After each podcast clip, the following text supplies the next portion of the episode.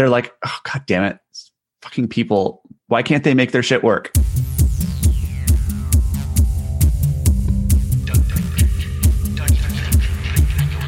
It's time for Arrested DevOps, the podcast that helps you achieve understanding, develop good practices, and operate your team and organization for maximum DevOps awesomeness. I'm Matt Stratton. We're going to talk today about releasing software because that's a thing that people do. But first, a word from our sponsors. This episode is sponsored by CircleCI. Designed for modern software teams, CircleCI's continuous integration and delivery platform helps developers push code with confidence. Trusted by thousands of companies, from four-person startups to Fortune 500 businesses, CircleCI helps teams take their software from idea to delivery quickly, safely, and at scale. Visit arresteddevops.com/CircleCI to learn why high-performing DevOps teams use CircleCI to automate and accelerate their CI/CD pipelines. The worst thing about the Arrested DevOps podcast is when it ends. You're left wondering what to do next. What are you going to listen to on your commute home? How do you occupy your time when walking the dog? What are you going to listen to during the quarterly all-hands meeting? But fear not, dear listener, there is a solution. You need to subscribe to Software Defined Talk right now. It's a weekly podcast that recaps all the news in cloud computing, DevOps, and enterprise software. The hosts, Cote, Matt Ray, and Brandon Witchard, will keep you up to date on all things cloud while offering tips on how to optimize your Costco haul and how to PowerPoint. It's a fun, free-flowing conversation that will keep you entertained and informed. What are you waiting for? Subscribe to the podcast today by visiting softwaredefinedtalk.com or by searching for Software Defined Talk in your favorite podcast app. When we think about releasing software, there's more to it than just having a clever pipeline. I'd like to welcome to our show today my good friend, Scott Hain. So, Scott, can you tell us just a little bit about yourself? What do you do? Tell the listeners what they've won. Absolutely. And thanks for having me on, Matt. This is exciting for me. I am a former release engineer, current quality engineer, former engineering services kind of person, former support person, former engineer. I could go on and on and on. I've been on multiple sides of the releasing software train and have dealt with a lot of unique circumstances in the past. So right now I am a quality engineer at HashiCorp, trying to make things a little bit better for our customers and our support folks and our engineers. That's pretty much me in a nutshell at this point. Fantastic. So we're not going to spend a whole lot of time today talking about kind of the basics around continuous delivery. We've had Jez Humble on the show a few times talking about these things, and you can check out the show notes if you want to go back to those old ones. But it might be helpful to take just a minute to level set around because there's definitely people have different thoughts around what we mean when we say continuous delivery. So if we could kind of get our vocabulary in sync, what Scott, I'll let you kind of give yours and then we'll see if I agree or if I have to adjust. Absolutely. So in general, the CI/CD is what people mostly say. CI being continuous integration and CD being either continuous deployment or continuous delivery. Typically, when I see the acronym CD, I think of continuous delivery, which for me is the delivery of software. And that can actually mean a couple of different things that I'll kind of go into now, I guess. For me, and for what we're talking about here, everything starts with code. And you have to think about what you're actually releasing. Are you releasing a single binary that people download? Are you releasing a binary and some wrappers and some installers, things like that for, Mac or Windows or other things that need a special installation mechanism? Or are you actually deploying something that people will use, like a SaaS or something like that, which may use a binary that you create? So continuous delivery, in my mind, is that portion of the thing. You're actually making some kind of artifact from code, and what happens next is really up to you. And in my mind, continuous deployment is actually delivering software in terms of we are now deploying a SaaS or upgrading our service offering or something like that.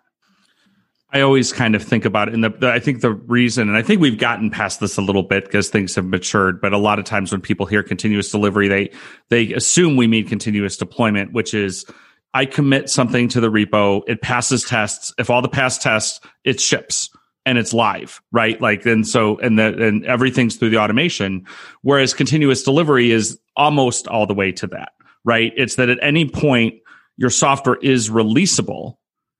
And it's a business decision about, do you actually say now present that in the case of like a SaaS, like Scott's talking about, enabling that feature, shipping it, it's at any given time you can ship your software. That's kind of continuous delivery, which is like, oh, wait a minute. No, it's not ready. Okay. If it's not ready, then it's not in that state. And the only reason I also bring this up is so Ken Mugrage was talking on Twitter the other day, and we were talking about code freezes. And kind of his point was, he's like, you can still do continuous delivery through your holiday code freeze because you're not deploying that necessarily, but it doesn't mean you have to shut everything down during your code, during your, if you're saying, okay, it's, whatever reason you're holding back your deployment, that's really what you're freezing is deployment, not necessarily ensuring that your software could be ready. You can actually be working on things. That being said, like, let people take a vacation. I'm not saying you have to work through that, but that's actually kind of a beautiful thing about continuous delivery is it lets you do that, right? Kind of if we weren't working in that model, then yes, you'd have to kind of freeze everything because you have to freeze deployment. And this is letting us say we can get all the way right up to that and then say maybe we aren't ready to do that. So kind of level set, we're basically on the same page. Hopefully all you listeners are now knowing what we're talking about. But if we go back to what you started with, you alluded to what it starts with. This all starts with code, right? And that's what we're talking about when we say things are moving to the left, maybe, right? It's like that we're starting with some code. Absolutely. And to your point, just to sort of pile on that, what you said there, the actual deployment of the software is completely arbitrary. Most of the time, you have a release cadence. You have a code freeze time. You have multiple ways of dealing with that. I'm not going to get into them too deeply, or because there's so many of them, and it's so specific to the customer. But I think the key takeaway there, and this is really kind of one of the most important things for me personally, being in a quality team right now, is you want to get the best possible artifact that you have that you can deploy sitting there ready at any point in time. And then you make the human decision of, is this ready to go? And that's where that release cadence decision is made. And that's a human decision. And if it's not ready to go, it's not ready to go, but it should be able to go. And I think that's the key, right? The being ready doesn't mean, is it tested? Is it whatever? It means it's the right business decision, right? You know what I mean? Exactly. Like, it's not ready. Like, I think the word ready is important because ready doesn't mean, if it's ready, it doesn't mean complete necessarily, right? It means, are we ready to make that decision to release this into the world, right? Yeah. Yeah, and there's a lot of there's a whole dance around that I think we'll have some time to talk about later, about what else goes into orchestrating a release, because a release is not just a binary that's suddenly available to the public. There are blog posts, there are announcements, there are so many other things that need to be coordinated. And most of those are for most companies, are unfortunately human driven and human created. But there's absolutely 100% the ability to automate most of those things. So hopefully we'll get to chat a little bit about that. We'll get to that. Yeah. Let's start again back with starting with the code, right? So what are some of the things as we're thinking about that in that beginning of the life cycle, the beginning of the of the process of getting to this beautiful new feature that's going to make us all this money, we're starting with the code. So what do we need to think about? What have you seen that are some just really key practices? Because you got to get it right here, right? You're gonna things you do quote unquote wrong at the beginning are just gonna multiply and make everything harder later. So what do we start with? Like what's our good hygiene to get started? So I think one of the things that keeping that in mind, and I'm just going to kind of talk about the binary use case that I mentioned earlier, because a SaaS usually there's a lot of uniqueness there, and just a lot of different options. So we'll leave that alone for now. Well, it's probably the same, but more so. Right? Exactly. You know, yeah, I mean, like the practices we're going to talk about here will apply to your SaaS plus more things. Yeah, it's binary plus. So once you have that consistently versioned that you can automate, you want to actually go and make sure that it is in a releasable state after it goes through your CI system. And the CI system, we can talk a little bit more about that later, but it should basically create the binary from the code for a specific version, sign it so that you know that every single time you build that code, you are getting the same exact binary. There's some caveats to that, of course, with signing, unfortunately, because you end up with a different GPG signature if you have to sign it from like Apple or Microsoft. That's just a thing. And but you have the same version that's going out and moving through the pipeline with whatever that artifact or artifact bundle ends up being. And as soon as you're done with that, as soon as that PR gets merged, for example, and you actually go and create that versioned artifact, you're moving to the next version.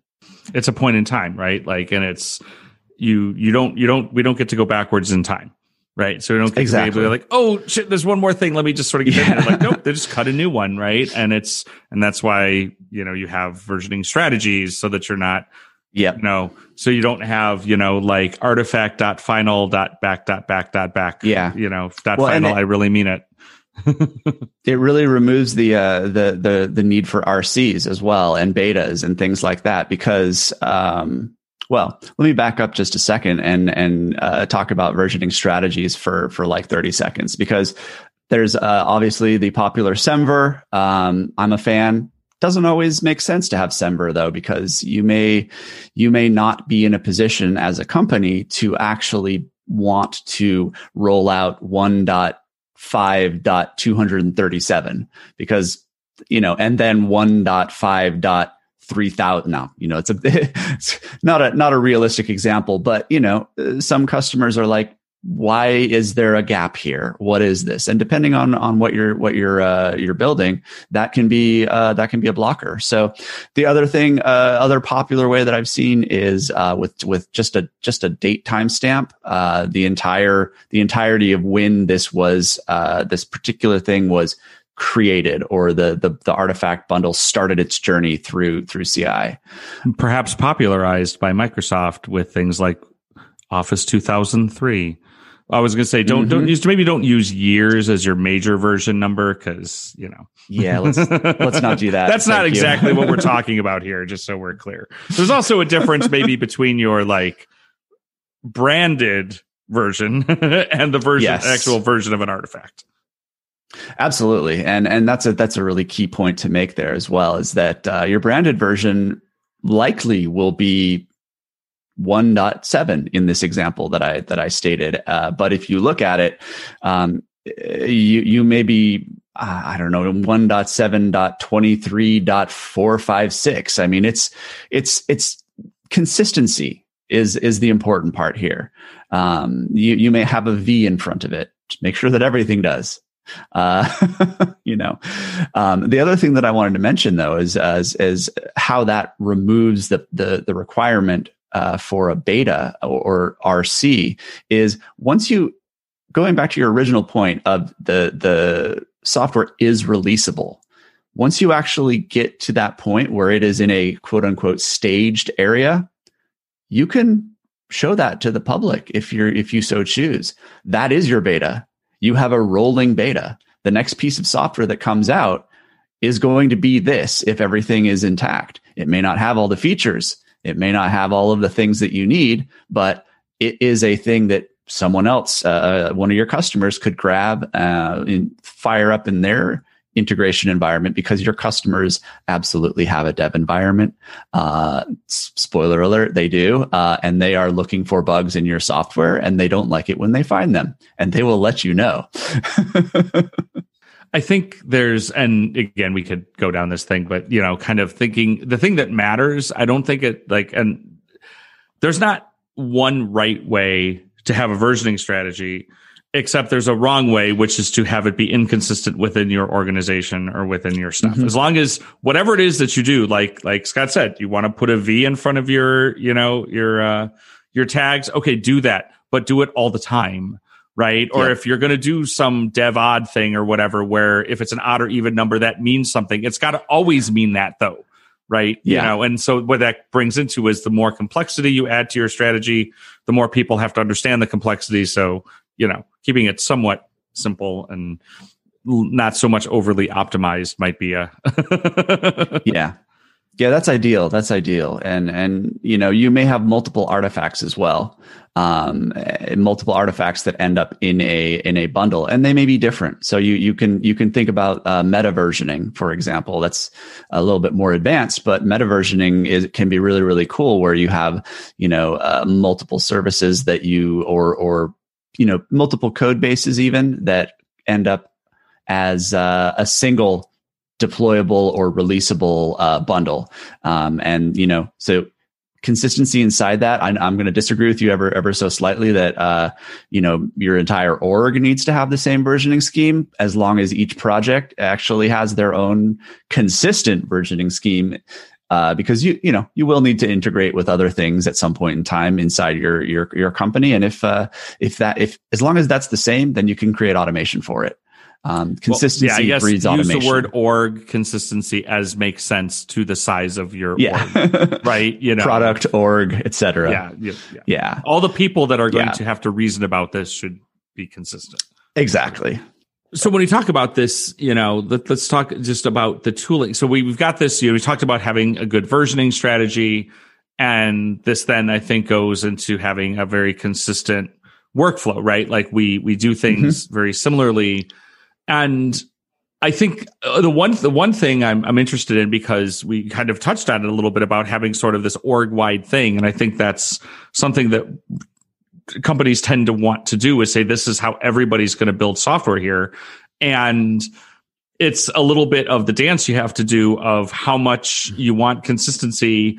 But then also, if people don't want to use the thing, they will fight tooth and nail to not use the thing. And especially because again, a compromise is when nobody's happy, right? So if you're a mm-hmm. very large enterprise and you're going to try to find one true ring of workflow for every single project, the one thing I can guarantee is that not a single person in your company will like it. Yep. Right? Like it will be it will be an okay answer for everybody, a terrible answer for some people, but it will never be a great answer for anybody, versus, you know, where that optimization comes in. So like, where can you draw those lines about like, what is a thing to say like, no, you know what, squads, you all got to kind of do this part the same, but here's mm-hmm. where you can optimize to your own particular needs. Yeah, this is a really great question, because it's a hard question, because you and I both been in this business for a while. You and I both know that mandates don't work, and saying do whatever works for you also doesn't work, because you need to find that happy medium, like you said. So consistency, giving teams the guidance again about consistency in things like versioning, tooling, etc., and maybe some suggestions. This is where having a cross-team, cross-functional release engineering or engineering services or quality engineering team can be really, really valuable, because they can as long as they nail the right level of granularity, that's a key point there, they can actually say, here are our recommendations for tooling, and here are the things that you really do need to adhere to unless there's a really great reason that you can describe to us as an exception. It honestly makes me think of like SOX and things like that, regulations, because it's like, well, if you have an exception, just let us know, and we'll talk about it. But otherwise, please follow this. But to your original point, though, this is a really key point. Any engineering tooling that you build for an engineer has to make them happy. It has to be easy to use. It has to be adding value. Otherwise, they won't use it, or they'll find a workaround that they sort of are using it and they hate it. And I've seen that over and over and over again, especially in the mandate case, where it's like, you must use tool X to do this. And while standardization and consistency is definitely the thing that I love, we should have had a word count. Like, how many times does Scott say consistency? But if you look at that level of granularity that you need, let them do what they need to do and provide them with things that make them happy. It's just kind of as simple as that. So you talked about being on a quality team. So testing, yeah, I think is paramount, right? Like, at least it's front of mind to you. I mean, testing should be front of mind to everybody, but let's be honest. Yeah. So when we're thinking about, so let's talk a little bit about that word quality, right? Yeah. What is it? What does that actually mean? Because people think different things. So when we think about testing and ensuring quality, what does that actually mean? That's also a good question, because it's going to be different for everyone. There are so many measures of quality that I hesitate to even broach the subject. But since you asked me nicely, it's going to be different for every company, and every single metric of quality is going to be slightly different and have different priorities. For some folks, it's mean time to... oh, crap, I'm spacing on it. What is it? Help me out here. It's mean time to... not failure, but MTTR, mean time to resolve. Yes, thank you. Thank you. It's about quality, about like number of incidents, or MTTRs, number of incidents, yeah. MTTRs, number of bugs, number of sev1s. All of these may or may not be important. So it's going to be up to your org and your company and your team to know, for this piece of software, this is the most important thing, right? For a SaaS, it may be uptime. For a piece of software that you you sell to someone, it may be number of bugs. I don't really like that metric, but yeah.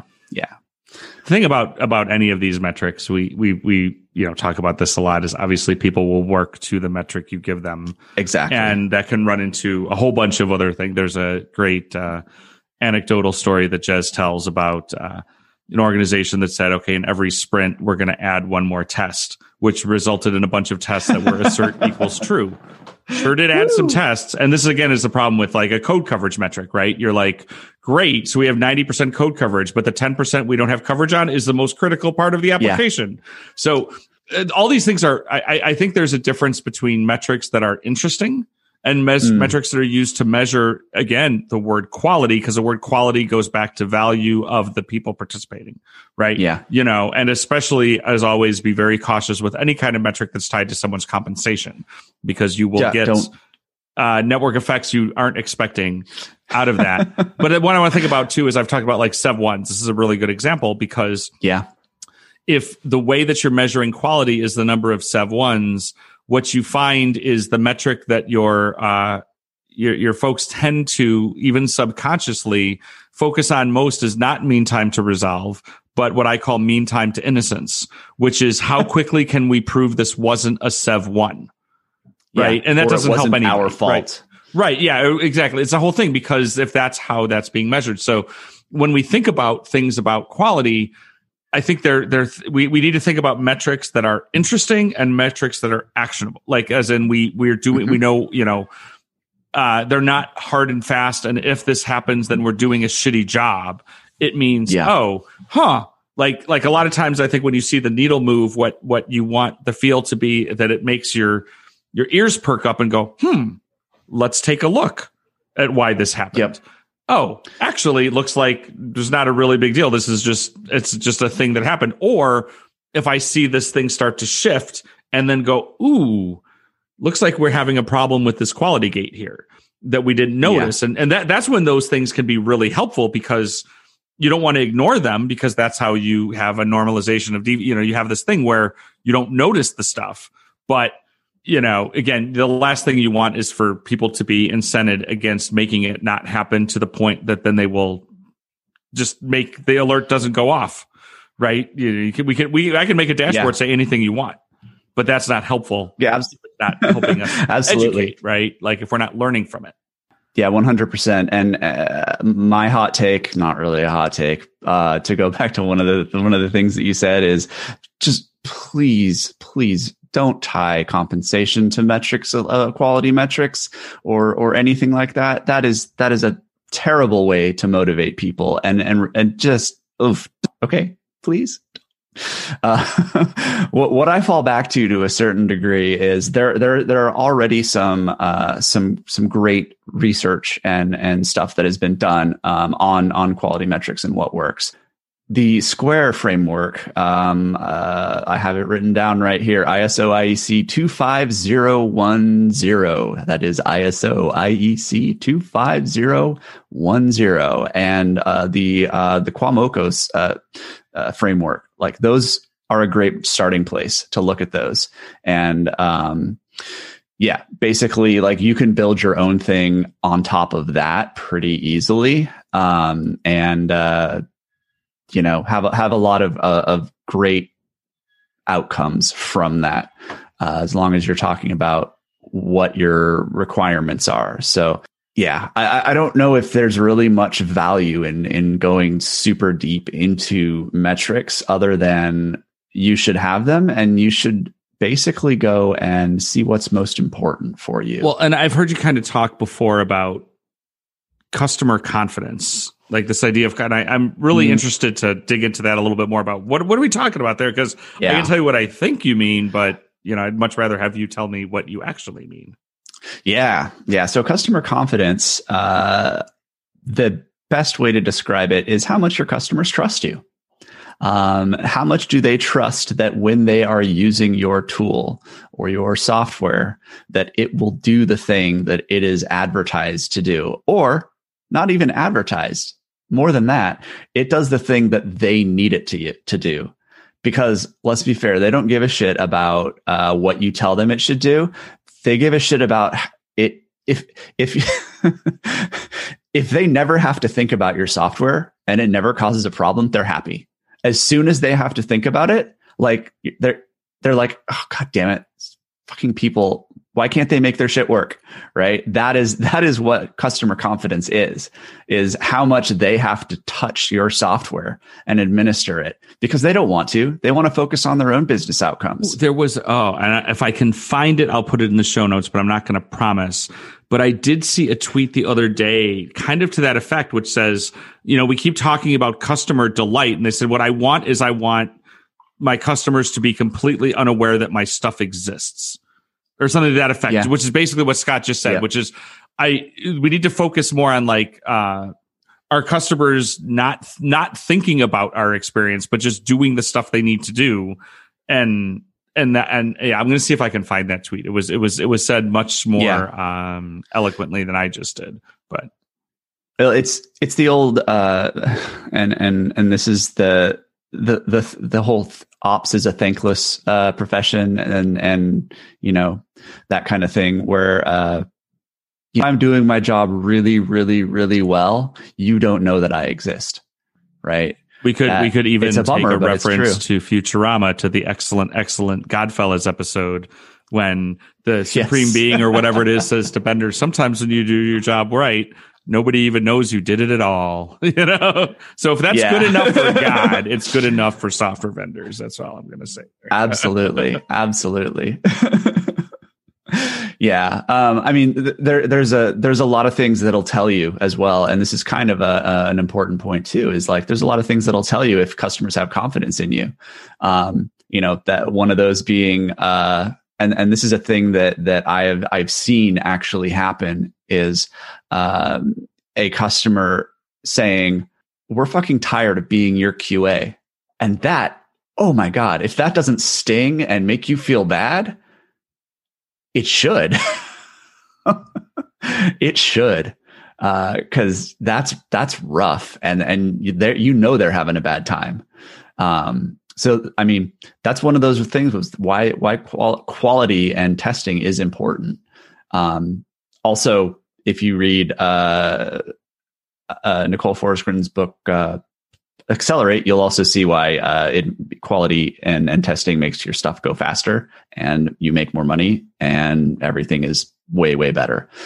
So I'm not even going to go into that because she and her co-authors basically killed it on that book. So, so the other thing is, I mean, I think for the most, I would say for the most part, but I know this isn't true, but there's kind of this model of, you know, we had QA teams and they were really very siloed and everything. And we've all supposedly gotten so much more agile and all these kinds of things. The reality is, no, we haven't. I mean, we're like DevOps. Many of us have, but you know, I can tell you a whole bunch of enterprises I've talked to that we aren't quite there. But when we think about a more modern way of thinking about quality and testing and how do we really democratize this and become more cross-functional, you know, other short of just saying, be more cross-functional, but like just sort of from an actionable perspective, what are some, you know, tips and tricks, some ways to kind of turn that thing around? Yeah. So let's get into the nuts and bolts of this. Like, how do you actually implement this? There's a couple of things. I mean, we've kind of tiptoed around it, but really, how do you make this work? It starts at the very beginning. Make your PRs run tests. Make your have as much as possible within reason run in your PRs. For the moment, like let's just assume that you're using GitHub. You know, there's a lot of other options, but assume GitHub at this point in time. Your PRs should give you the highest level of confidence that they possibly can within a reasonable time. So, you know, don't do everything, but do as much as you can. The other thing about that is make sure that your PRs create an artifact as long as it is reasonable. Maybe it's just one artifact if you're shipping like 12 different platforms or something, but make sure that it builds at least something that you can actually, as a dev engineer, pull down and be like, what broke here? My PR is not working and it's a really weird thing. I need to test this locally. Like, let's do that. The second thing from there is make sure that every time, I mean, this is kind of getting into the basics, but you know, it's worth saying again, make sure that when you merge a PR, you run exactly the same tests. Hooray! Because, main branch, creep, is a real thing. They have a lot of automation built into GitHub, for example, that tries and makes so that that's not a problem, but it's still a problem. And from there, we go into the meat of it. And this is my favorite part. This is the RelEng person inside of me being super happy, is you need to make a workflow that works for you, that has tight feedback loops, that has quality gates. And what I mean by that is at every stage, you are moving your artifact farther to the right. You are ensuring that the quality is increasing, your confidence is increasing, and the reliability of said thing is increasing.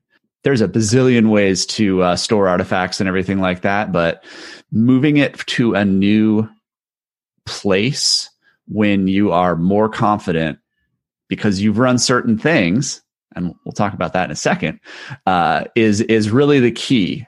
So when we think about those things that we're going to run, right, is this when we're thinking about our workflow, our orchestration, all of these pieces, how they tie together? To a certain degree, yes. Because at its simplest, and this is unfortunately probably never a scenario that you'll run into, but at its simplest, you'll end up with a pipeline of sorts, a workflow of sorts, maybe multiple pipelines, totally depends on your scenario. But what'll happen is you'll have an arbitrary number of actions that need to take place. These actions can be anything from running tests on your software, running code coverage, which, as we mentioned, take it or leave it. Running a security scan. Those are some of my favorites. You can boil it down to actions. Anything that makes you more confident that this is a releasable piece of software and mature, that should start off with the quickest, highest value tests. Unit tests are a great example of that.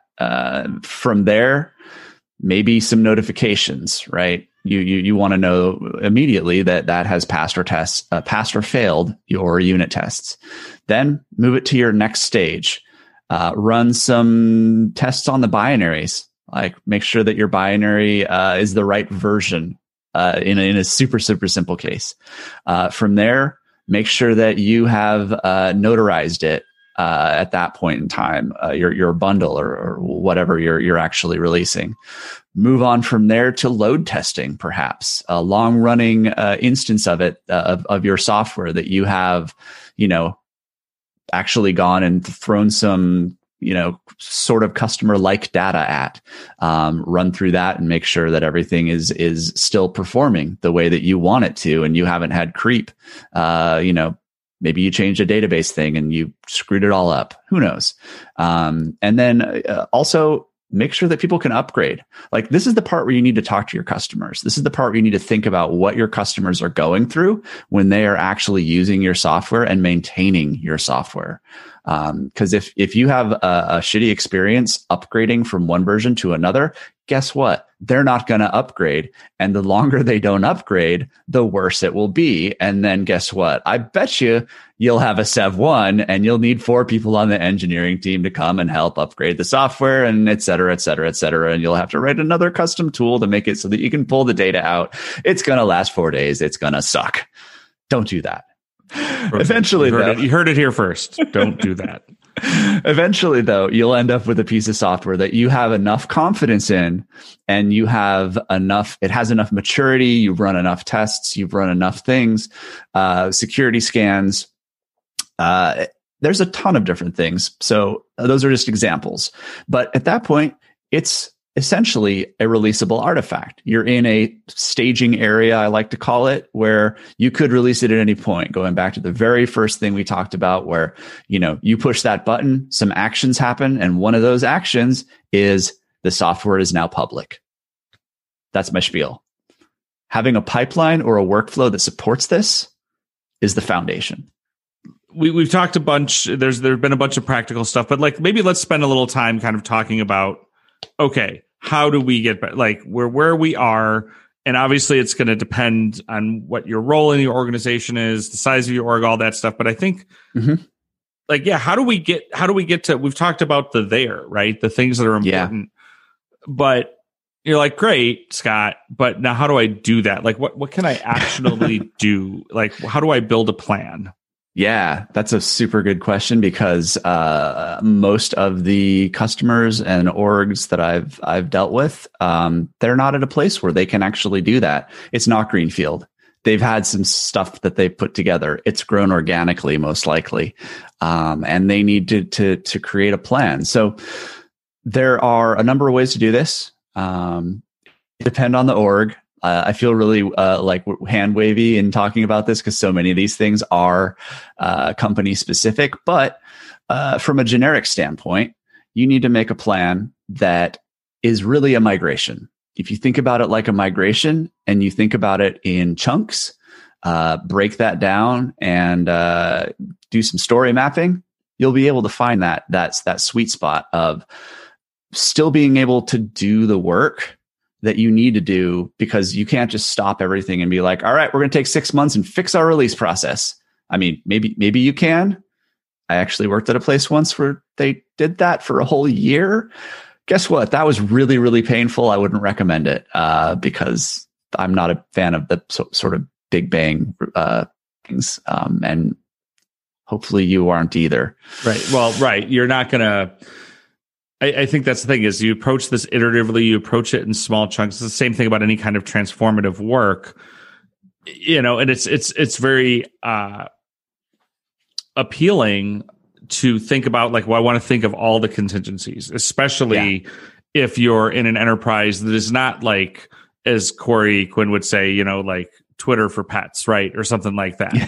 Yeah. And I remember, you know, working with, you know, huge, you know, health providers and stuff like that, where they you know feel very much of the, like, we're going to measure 12 times before we cut once, and we have to think of all the, you know, kind of like, as, you know, sort of paraphrase Pulp Fiction, I got to think of all the fucking ifs. Well, here's the thing. First of all, you're going to miss some anyway.